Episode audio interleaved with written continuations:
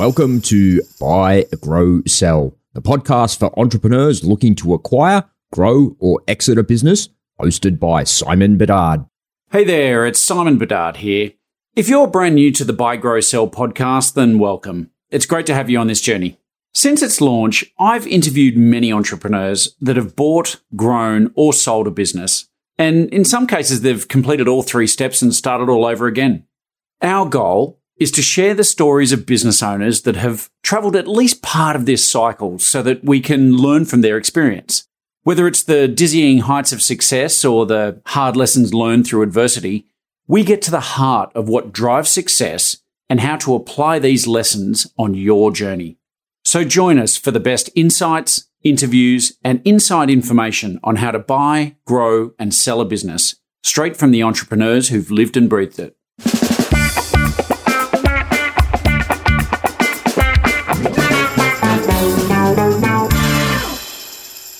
My guest today is Terry Dry, and I just know you're going to love hearing his story. Terry grew up in Chicago and moved to LA to work in the music business back in the 90s. His company, Fanscape, developed social media before social media was even a thing. But he built an amazing offering around some of the world's biggest names in music, and at one point represented seven out of the 10 top artists in the US. Terry's such a nice guy and, and super humble. Uh, in this episode, he openly discusses a bunch of things that went wrong on his journey. And eh, as with all of us, some of them were self inflicted, but we'll also hear how he managed to overcome a heap of challenges and still achieve a fabulous exit. Now, Terry's also one of those examples where an earnout was actually very successful. And he shares some tips on how other business owners can get the most out of a deal structure like this. But to be honest, there are so many other tips and advice weaved through this conversation that I just know you're going to get a lot out of it. I really enjoyed chatting to Terry, and I'm sure you'll enjoy hearing from him too. This is Terry Dry. Hello, Terry. Welcome to the show. Thanks, Simon. Good to be here. Yeah, great to see you again. You too. Uh, I've been really looking forward to this episode. It's, um, you know, f- for people listening to this, I had the pleasure of catching up with Terry once before. So we had a little chat and I just really enjoyed talking to him and hearing his story and part of it anyway. So we, we wanted to save all the juicy bits for, for the show. So, Terry, I, I, know we're going to talk a little bit about Fanscape because we, we love talking about um, transactions and deals and stuff like that on this show. But um, maybe you could just kick off and give us a little bit of your background and what led you to that sort of point of your life. And of course, we'll talk about what you're doing today, uh, you know, uh, when we get to that point in the journey? Sure. I, I, uh, will try to keep it short. I grew up in Chicago. Uh, I don't like cold weather and wanted to be in the music business, so that brought me to Los Angeles. Uh, I then graduated college and worked in the music business for years back when it was still fun in the 90s. And then uh, that kind of evolved into uh, digital at the end of the 90s. And that's when we started our company, Fanscape uh, uh, to solve this problem, to use the internet to help musicians and artists be closer to their fans. So that was kind of my business background, but yeah, I guess my personal as well. Uh, I'm, I'm, I then started that company, but married, two lovely daughters, 12 and 10 years old. Very happy to be here in LA and not in Chicago, uh, where it's too cold for me. I'm a total lightweight. And uh, that's my story. That's my background. Yeah, cool. So, uh, so in the record business in the '90s, and somewhere I'm sure in the back of your mind, you are thankful that you spent your youth in the analog age without social media. It was the greatest. yeah, I was funny. Yeah, it was. Uh, it was my dream to do it. I, I literally came to LA. I lived the Hollywood dream. And yes, it's so funny now. Like when I tell my kids, like I would have bands out on the road and I'm like, they couldn't reach me. I couldn't reach them. They'd have to stop at a payphone and call me at home if they needed something. Like it was unheard of to communicate with people on the weekend or even at night. You know, yeah. it didn't happen that much. So yes, I, I'm glad to have lived that and and glad to be not in that anymore either. Yeah, yeah. I'm just always thankful that all my mischief and misspent youth wasn't caught on on video and put on the internet. So, oh my god, that's so true. Yeah, it's uh, yes, absolutely right. It, it, that was one thing. Social media it does keep you honest, right? Like someone's watching yeah. and they could share it. So that usually is there's more good than bad, but uh, yeah, it's it's crazy. Yeah, I I, it, I do feel for you know kids. I, my boys are twelve and fourteen now, but I, you know, it's a different sort of set of concerns or risks out there these days to say, hey, listen, the internet's this big, amazing thing, but yeah, you do need to be a little bit careful of what you put out there. So, totally. But I will say this, Simon. Uh, there are so many moments in my record business career that I wish I had a little camera phone that, that, I could I could show story. There would be stories that people wouldn't believe, and then there's moments where I'm like, my kids would think their dad was cool because I'm like, look where I was, look who I was talking to, because now they know dad's not cool. But back yeah. then, dad was, dad was a little cool yeah, yeah, yeah. I, my kids remind me that I'm very uncool every day. So yeah, uh, yeah. so uh, so you started Fanscape in 2000. So clearly survived the you know the Y2K bug where you didn't all die, rockets didn't launch, all that rest of it. True, we made it through. Yes. Yeah. So tell me a little bit about how, how you kicked it off. So you you're the, the co-founder. Um, I think it was with Larry, I believe. Yes. Yeah. Larry was. We were still we're like brothers and uh, we worked together in the music business and we saw this void. And uh, and it's kind of you know how does the entrepreneurial journey start right? You're in there you're doing the work and you're the technician and then you realize or you think you can do it better or you can build something better and you get disillusioned by those above you. And in my particular case we worked as part of universal music group and they started consolidating everything and they um, consol- our, our record company went from 200 people, I think, to 20. And wow. I was one of the 20. So it was terrible. Like I had like survivor's guilt. And I was like, well, this could have easily have happened to me too. And we're just like, I want to control my own destiny. And we really saw an opportunity. We saw what the internet was doing. And our background was in artist development. We used to, if you can believe this, back to analog, to your point, Simon, we would take like big artists, you know, like uh, Sheryl Crow or whoever. And when they first started, and we gave them like a three ring binder and said, like, hey, put this at your merchandise table and get people to write their address so we can send them a postcard. You know, and that was literally what we were training people to do.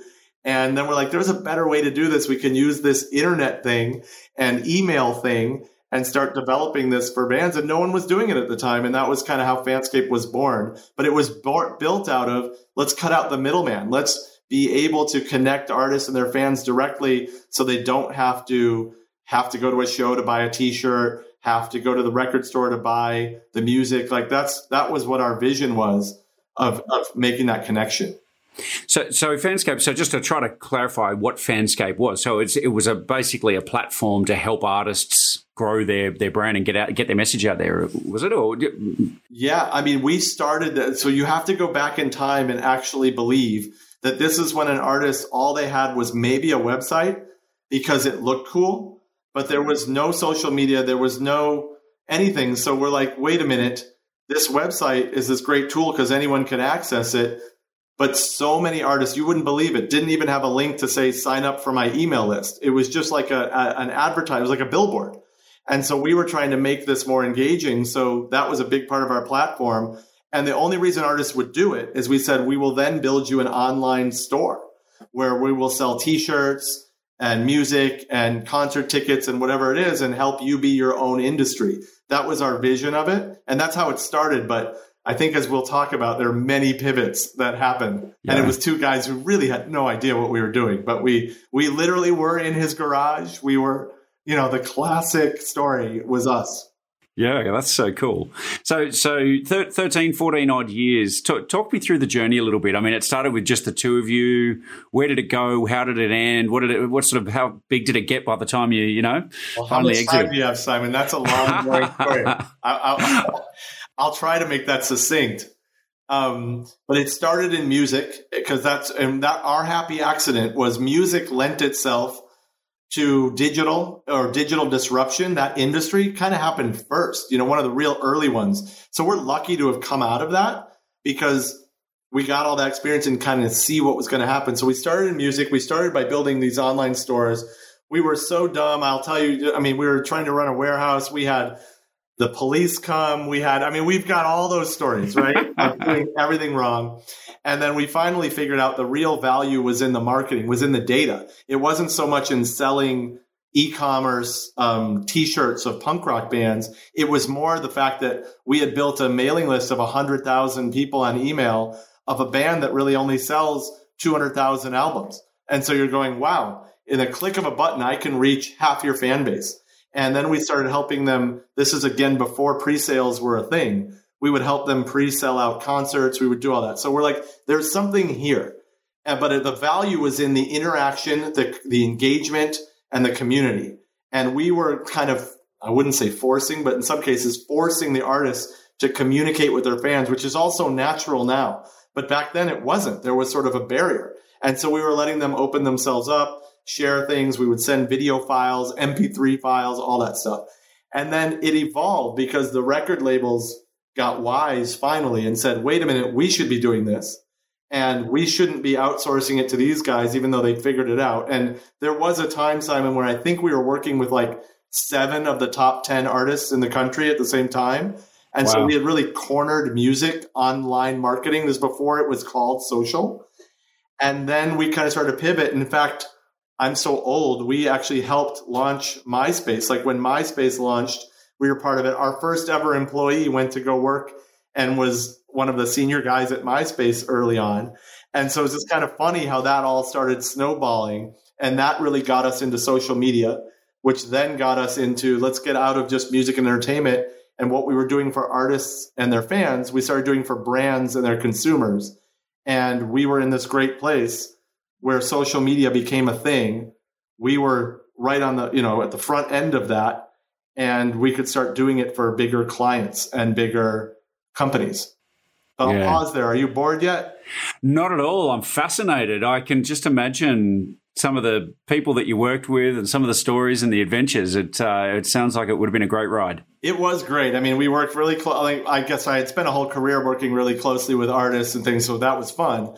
But what would change was there was a day when a huge telecom company, which was AT and T, called us and wanted us to promote something they were doing which had to do with music because we got referred that way. And they paid us literally 10 times more money to do the work than a record label would.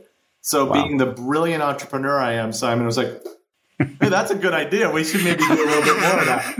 And uh, that's really how we started getting. And the funny part was the AT&T client who was spending 10 times more money with us was thrilled because they were getting so much more value because at the time they didn't no one knew the power of social media no one knew the power of what at the time it was fan sites and little mini blogs and e-zines and all these little communities that could drive so much traffic because it was so specified, which was the beauty of the internet and the beauty of social media is because you could really know your audience.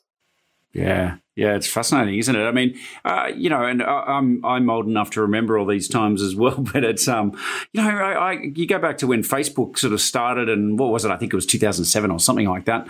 And, and everyone was talking about this social thing, but like you're saying, like nobody kind of really knew what it was or how it would work. Everyone kind of was saying this is going to be big, but no one knew how. And yeah, so it sounds like. Sorry, know, go ahead.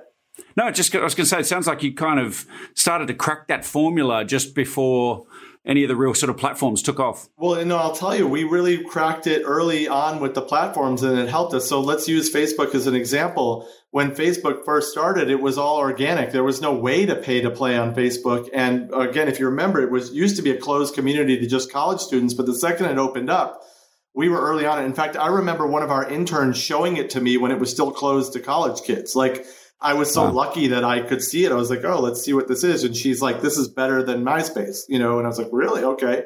And one of our great examples as an agency, so we then kind of evolved into this agency and we fell into being one of the very first social media agencies was we were working with a i'll use a gamestop because they're always in the news uh, these days as a, uh, at the time the big gaming retailer still is but back in this is like 2006 and we're like hey, we'll create a Facebook community for you. And we organically grew this thing from like five people to six million people. And this is with no money. This is before Facebook. You had to pay anything. This was all natural, not all organic. We had the greatest like person running that community. Like we just knew it. You know, we had a gamer in there and we did this and it helped market promote them, but it also gave them access to six million people, you know, at, at, at for free. And so that was we. It was a huge, huge thing before Facebook went public and started charge. You know, became a media company versus a social media company. Yeah, yeah. And, and, just to be clear here, so GameStop is still the one who leveraged that six million people crowd to then go and game their own share price, right? Is that the same GameStop that I'm thinking? Yeah, you know, it's funny. That's why it's so funny now because it's like one of these great stories. It's absolutely right, and it's the kind of stuff they should have done back then. But um, yeah, that's a long other story, but yes, yeah, a bunch of gamers, right. bunch of gamers gaming the, the system. Yeah, geez, they've never know who would have thought that would have happened. yeah, it's a, it's an amazing. They're an amazing story. Hmm. Really cool company, yeah. and they were great to us though because they really, to be honest, that back to the entrepreneurial journey and building a company, we were always doing project based stuff, and they were the first big company to come in and do like an annual retainer with us as a social media agency, which again in 2005, six, seven, that was unheard of. Like no one had a social media agency of record. So that was a great thing. And then just as a business owner, that was a great thing because you had the predictability of income, a big client,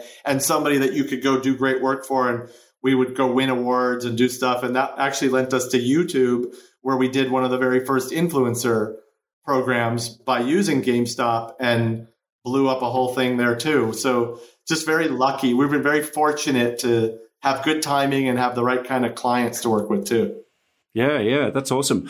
I, I, I, I, want to come back to talking about the Fanscape and, and your deal and how you progress with all that sort of stuff. But before I do that, I just a little question because you know, social media marketing, agency work, all this stuff, it's obviously continued to evolve, right? And and it's almost like I, I almost feel like marketing agencies are so ubiquitous these days. Everybody, anybody who can get on there and create a Facebook page calls themselves a, a digital marketer and all this sort of stuff, right?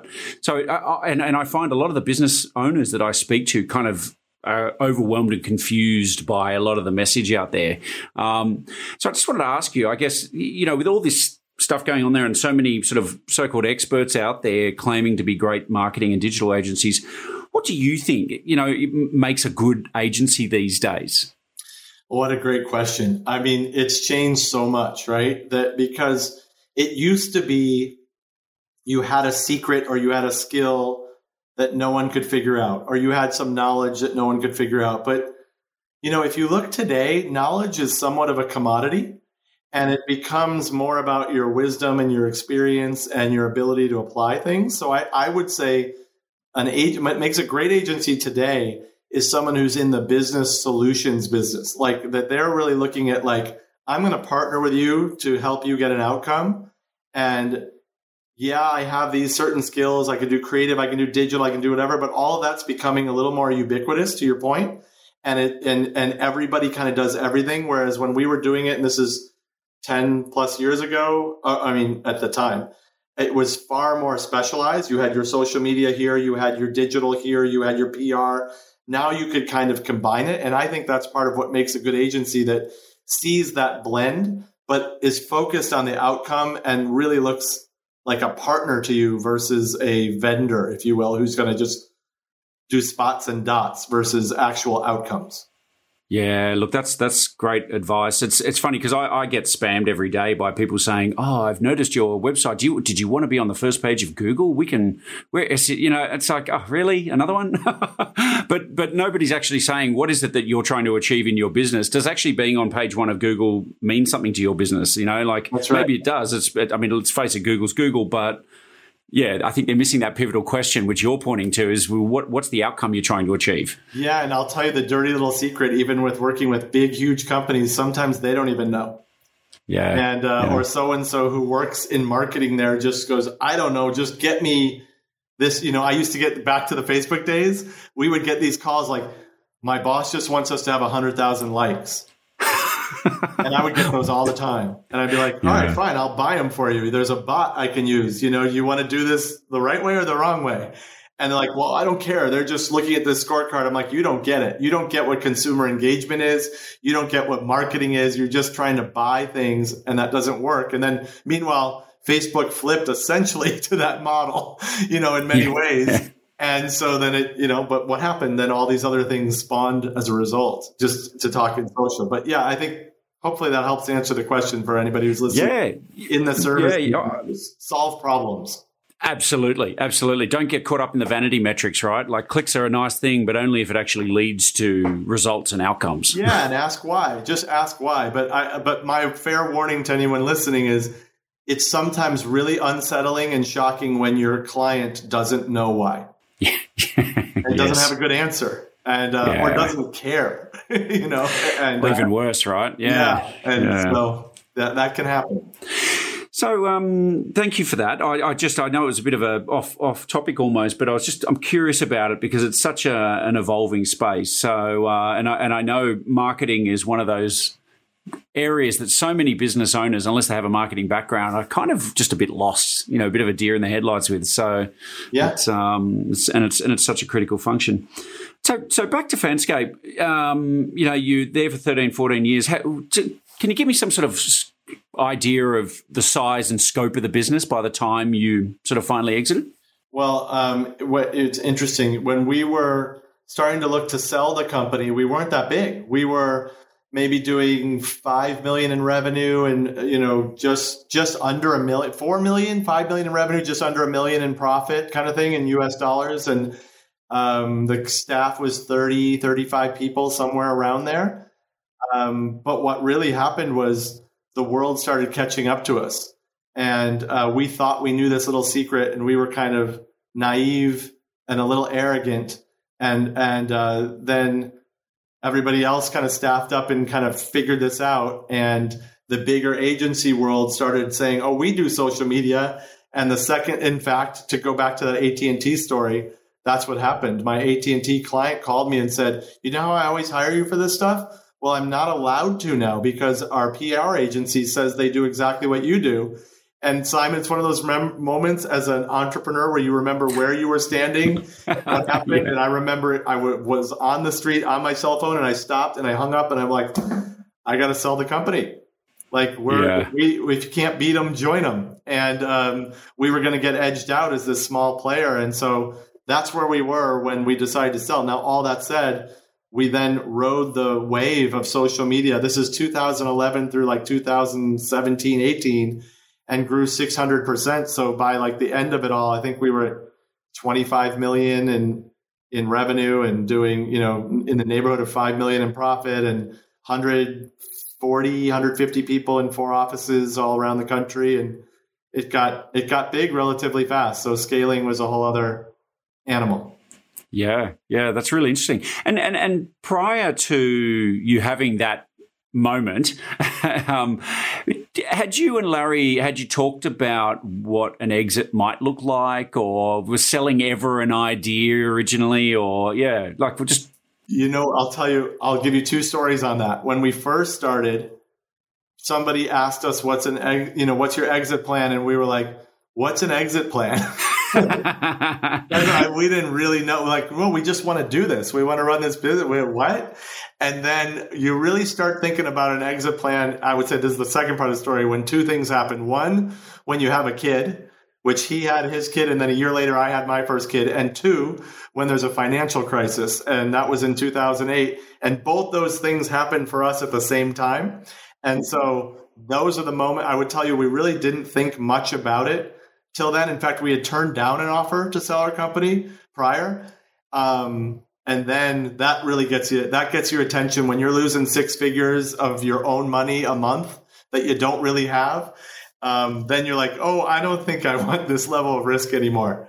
So um, that's when we really, you know, I, w- I wish I could tell you we were more strategic, but it was far more reactive.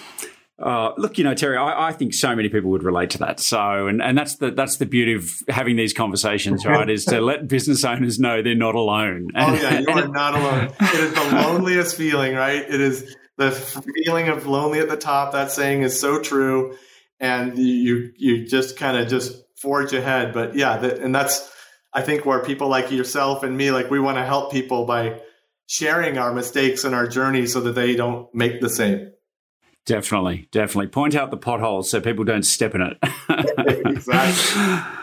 Um, so, so what happened? You had this moment. It's a life changing moment. I, I think you know, there's you know, JFK, Princess Diana. So many of these sort of moments in life where people go, "I remember exactly where I was." You know, um, so so you've had your sort of personal JFK moment. Um, what, what, what, maybe not as extreme as that, but uh, but yeah, one of those sort of pivotal life moments. What what happened after that?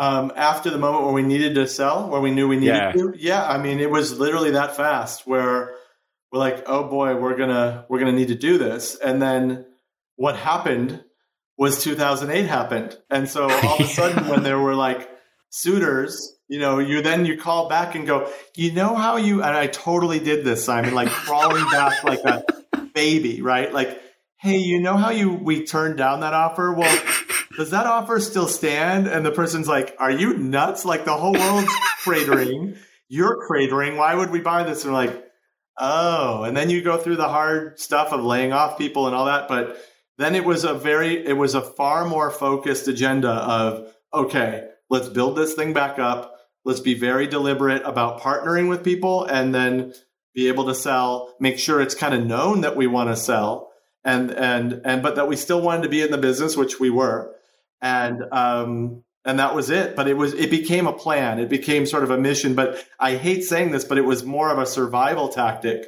than a growth mindset. It was far more fear based, and uh, and that was Yeah. sort of our reality of doing it. Like I would tell you, I didn't want. I don't think Larry or I. I don't think we wanted to sell the company. I think we knew we needed to a to just stay stable, but b that was the only way we were going to grow. We were hovering in that three, four, five million revenue range for a few years. And we knew we needed to sort of partner with the big boys to like get in the door of these bigger clients. And, and that's exactly what happened. Yeah, wow. Uh, Did, did at that point did you and Larry have conversations around your, your number, like what number you needed to be able to make you know get out, or what you'd accept? Um, that number changed so dramatically in 2008. It went from, you know, millions to like, will somebody pay the rent for us? yeah, um, yeah. So, did we have a number? We somewhat, but it was really so. Um, the deals that were available to us in the service and agency business, primarily at the time, they're not so much anymore, but at the time were earnout based. So, so much of it was like, okay, you'll get a little up front and you'll get something, which is great, and you'll get um, stability, right? You get like we got five year employment contract kind of thing, but it was really all on the come. It was really all on the earnout, and that was just fine for us. Like that was exciting. So I would say less than a number. It was more about what's the multiple and what's the deal look like on the earnout.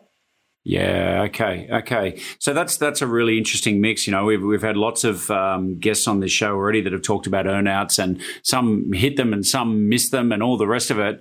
Um, uh, how did you guys get? What was your experience with all of that? fantastic. It was the best thing that ever, and again, you know, you always can look back in hindsight. Best thing that ever happened to us was we didn't sell in 2008 because then we would have been in an earnout when everything crashed. It was stressful. I'm sure it took, you know, I got gray hair and all that stuff, but um, the earnout worked out perfectly for us. It was, it was, it was a fair multiplier. It was an unlimited. A lot of earnouts have caps on them. We had no cap. Um, so it was, you know, you eat what you kill kind of thing. So you could just grow it. And we grew, you know, in that earnout period, I think it was roughly four ish million in revenue walking in and walking out three years later, we were at 13 or 14 in revenue million. Nice. So that was a big, big jump, you know, at the right time. Um, one of the things I, I've certainly seen in a lot of transactions, um, a- as well as talking to people, it, it seems to me that earnouts can be one of those big things that that causes problems. Um, you know, I've got uh, friends, colleagues who are lawyers who do M and A work, and they say eighty percent of our M and A litigation is around earnouts Yeah. right? Which is which is a pretty scary thing. Um, and I think a lot of that problem comes down to how complicated sometimes these earnouts are and, and what they're based on. C- can I ask you what your earnout was based on broadly? Yeah, it, totally. And I will say we had a great experience with it. And advice that I would give to people who are listening is really do your due diligence on who you're going to partner with. Like, don't just think you're selling, especially if it's an earnout. Like obviously, if you're selling and you're walking away, it's a different story. But if you're selling and it's in an earnout, then you pick your dance partner. You're getting married here, and you want to, you know, that was our whole thing. We wanted to date before we got married, so we set up a partnership beforehand, and then we did it, so we knew what we were walking into. But we also did our due diligence. It wasn't um, um, the company that bought us was Omnicom, which is one of the biggest public companies, and I have nothing but nice things to say. The they were they came exactly as advertised. They told us exactly what it was. It was almost like a template, right? You were almost running through their factory and they explained to you, you know, how the earnouts work and it was really straightforward. So from that, so I would say that you want to make sure you're dealing with people you can trust and that have a reputation. And we talked to people who said, yeah, they were totally fair to us and blah, blah, blah. And then the earnout for us was, it was based on an average. It was a multiple based on a, um, essentially your profit, your annual profit. And so then it was an average over the three years of that profit times a multiple. Now you had to still you had to be profitable. You had certain like minimums you had to hit, and then there were different formulas based on how much you did towards the target. Like they essentially wanted you to grow by 10% every year. And by the numbers I just told you, you could tell we grew a lot more than that. So as long as you were hitting that, you were hitting the multiple. And there were some audits, but it was not hard. But I would say also invest in a great COO. I had we had like the greatest, you know, who really knew accounting and knew all that. So our stuff was always buttoned up and there were no surprises. And that's how it worked. Yeah, that's fabulous, and and great to hear you had a positive experience. Yeah, um, you know, I think I think so much of this comes down to two parties coming in with the right intentions. Um, you know, I think so, so often, you know, I, have seen so many offers put in front of my clients by by acquirers where it's just blatantly them trying to take advantage. And you think, gosh, you know, like, uh, and this is to your point, I guess, is do your due diligence and, and work out who's, you know, who these people are before you want to sort of take any deals. Yeah. And also, be, you're exactly right. I've seen the same stuff in the work I do now. And I know that I'm in the minority of people who had like this wonderful experience.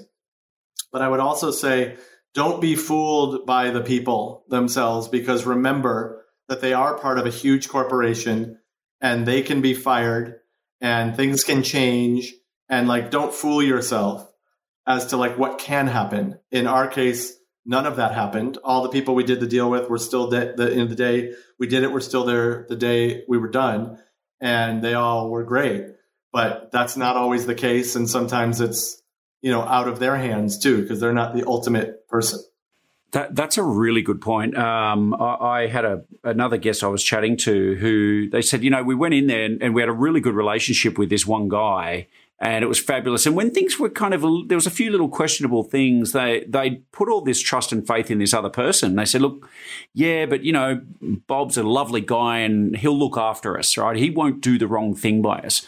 And they were hundred percent right. Bob was, would not have done the wrong thing by them.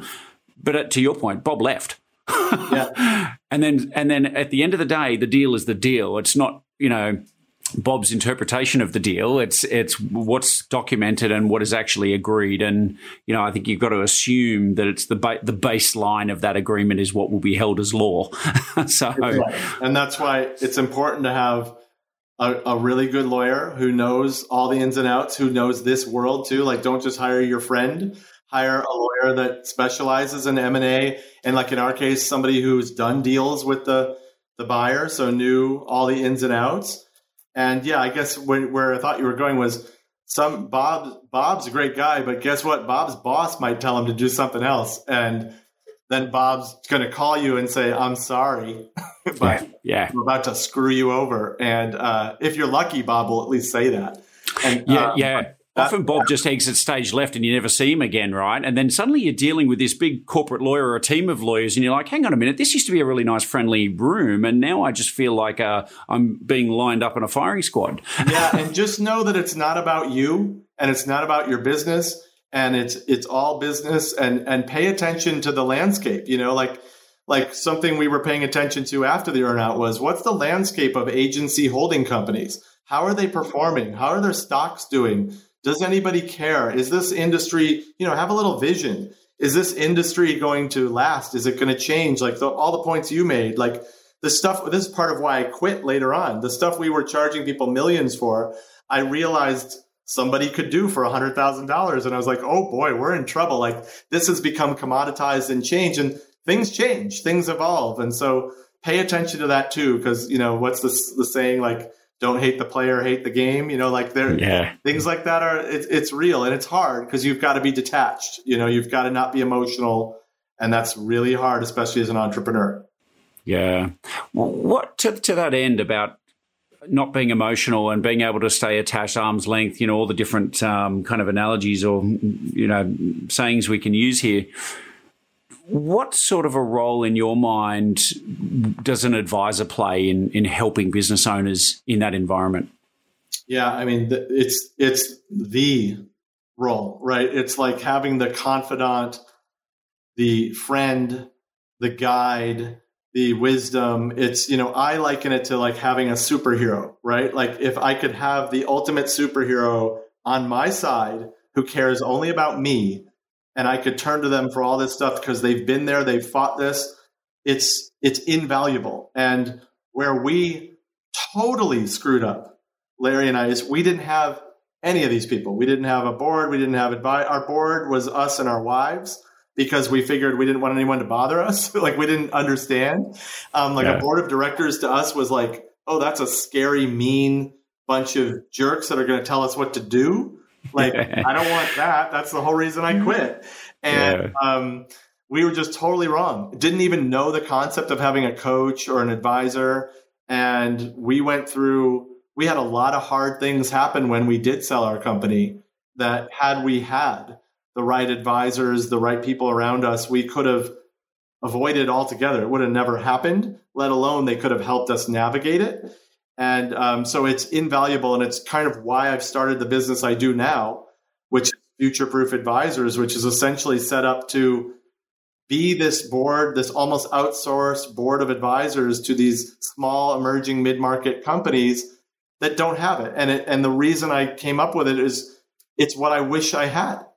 And uh, and Larry and I talked about this recently of like, and he was like, "Do you think we were too arrogant and too dumb to even do it?" And I said, "Yeah, we we probably were, but we're trying to find the people who are smarter than we were." And, and be helpful to them so they can avoid making these mistakes and really also help them just get further faster because the world's changing so much faster now than it used to. Yeah, I, I think that's wonderful, Terry. Uh, you know, Terry, you, you remind me, and and you know, I love this about you, but it's you're almost a little bit like that really awesome tour guide. You know, all of us have been on a holiday where you've done a trip and somebody's taken you out on this adventure, and you're like, this guy is the coolest guy and he knows his shit, pardon me. But, you know, you know, a great tour guide, they, they walk you through, they've been on this journey so often and they can tell you the relevance of that rock and that tree and these people and the, it's an experience, they make it an experience that's enjoyable, right? And, and, but, but it's also enjoyable because you know it's safe. You know, this person makes it safe. They remove the hazards. They they hey, step over this tree, watch out, and they'll tell you a funny story about somebody tripped over that log. That just happened to be me last time, and you know. That's that's the, the, the, the role, isn't it? I mean, that's that sounds like the role you're playing now as a guide. It is, well, that's super kind of you, Simon. So thank you. I don't think anyone. I'm going to record that and play it for my children.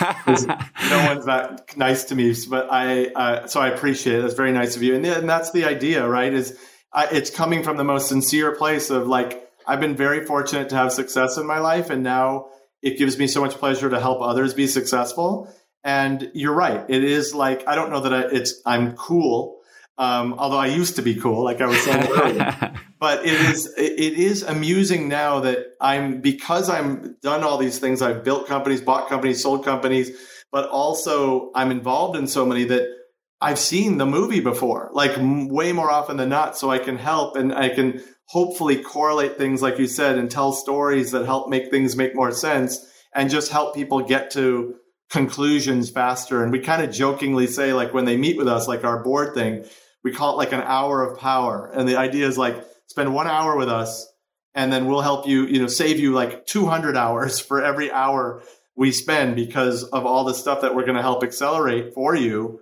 just because we've been there and just and help navigate you like you said like a a good guide would and and it, you're right and it comes from the most caring sincere place of like, I'm just rooting for them. I want them to be successful. I want them to be happy. And we have our own no assholes rule. you know, Yes. like I get to kind of pick and choose who we work with, who are like good people, good hearted, with a good mission, trying to do things that better the world in some way. And, and that's just, it's really fun and inspiring to work with that next layer of uh, entrepreneurs. And I'm sure you have this too, Simon, in the work you do. Oh, look, absolutely. You know, it's it's one of those things. It's a Simon Sinek phrase that I, I really love, and there's lots of derivations on this. But you know, one of the comments he made in that TED talk that just resonated with me from 12 years ago, whenever the, I heard, first heard it. But you know, you're not trying to work with everyone or sell to everybody. You're just trying to find those who believe what you believe, and and that's you know, to me, that means people who have a similar outlook on life and have a similar belief around values and what's important. And, um, you know, you want to work with people who, who are good people. And, you know, it's it, not just about financial transactions between you. It's about people who actually give you good energy and, and make you enjoy the work you do. And, um, and let's be honest, business owners, you mentioned before, it's a lonely route.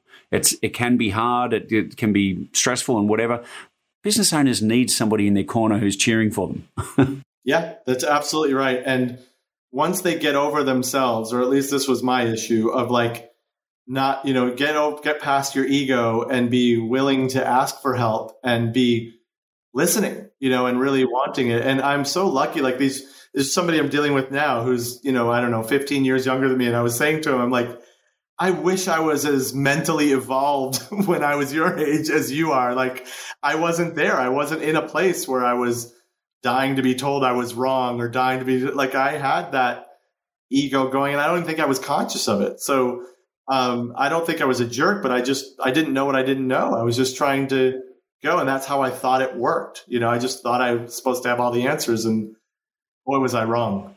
Ah, youth is wasted on the young, hey? That's so, so true. I say as my knees hurt. Yeah. yeah, yeah, yeah. My back creaks. For no and- reason. Yeah. yeah. Oh, Terry, I love it. Um, I, I could honestly talk to you all day about this stuff because Oh, I, I just you. can see how passionate you are, and I love your story, and I know you've got a million more that I'd love to hear. I, I think when I next time I'm in LA, which God knows when that'll be, but uh, you know we might have to have a glass of wine and, and have another chat. But That'd be great. Um, yeah. I'm, I'm going to put you on the spot in a moment, Terry, to ask you if there's one thing out of all the stuff you've done over the years. I'm sure there's hundreds of things, but maybe there's one tip that you'd like to share with your, your fellow entrepreneurs today. Um, but before I do that, what's the best way for people to reach out and contact you? Yeah, I think the best way is you can find me on LinkedIn, which is always easy, or you can go to our website at futureproofadvisors.com. And or you can email me directly, Terry at futureproof GRP, futureproof group, but futureproofgrp.com.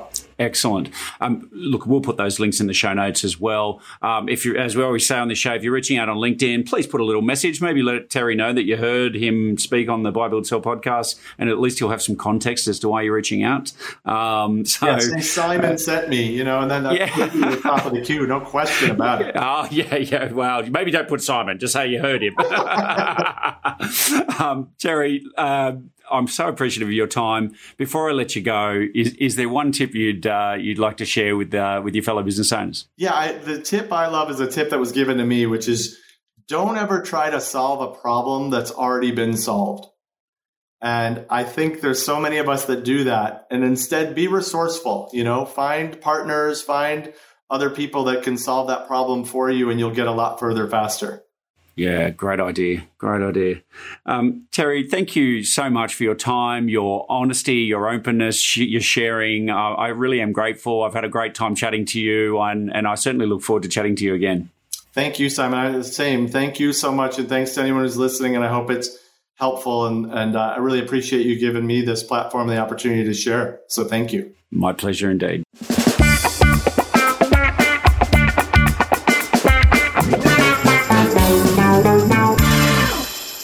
The ultimate freedom is to own a company that is valuable, scalable, and saleable.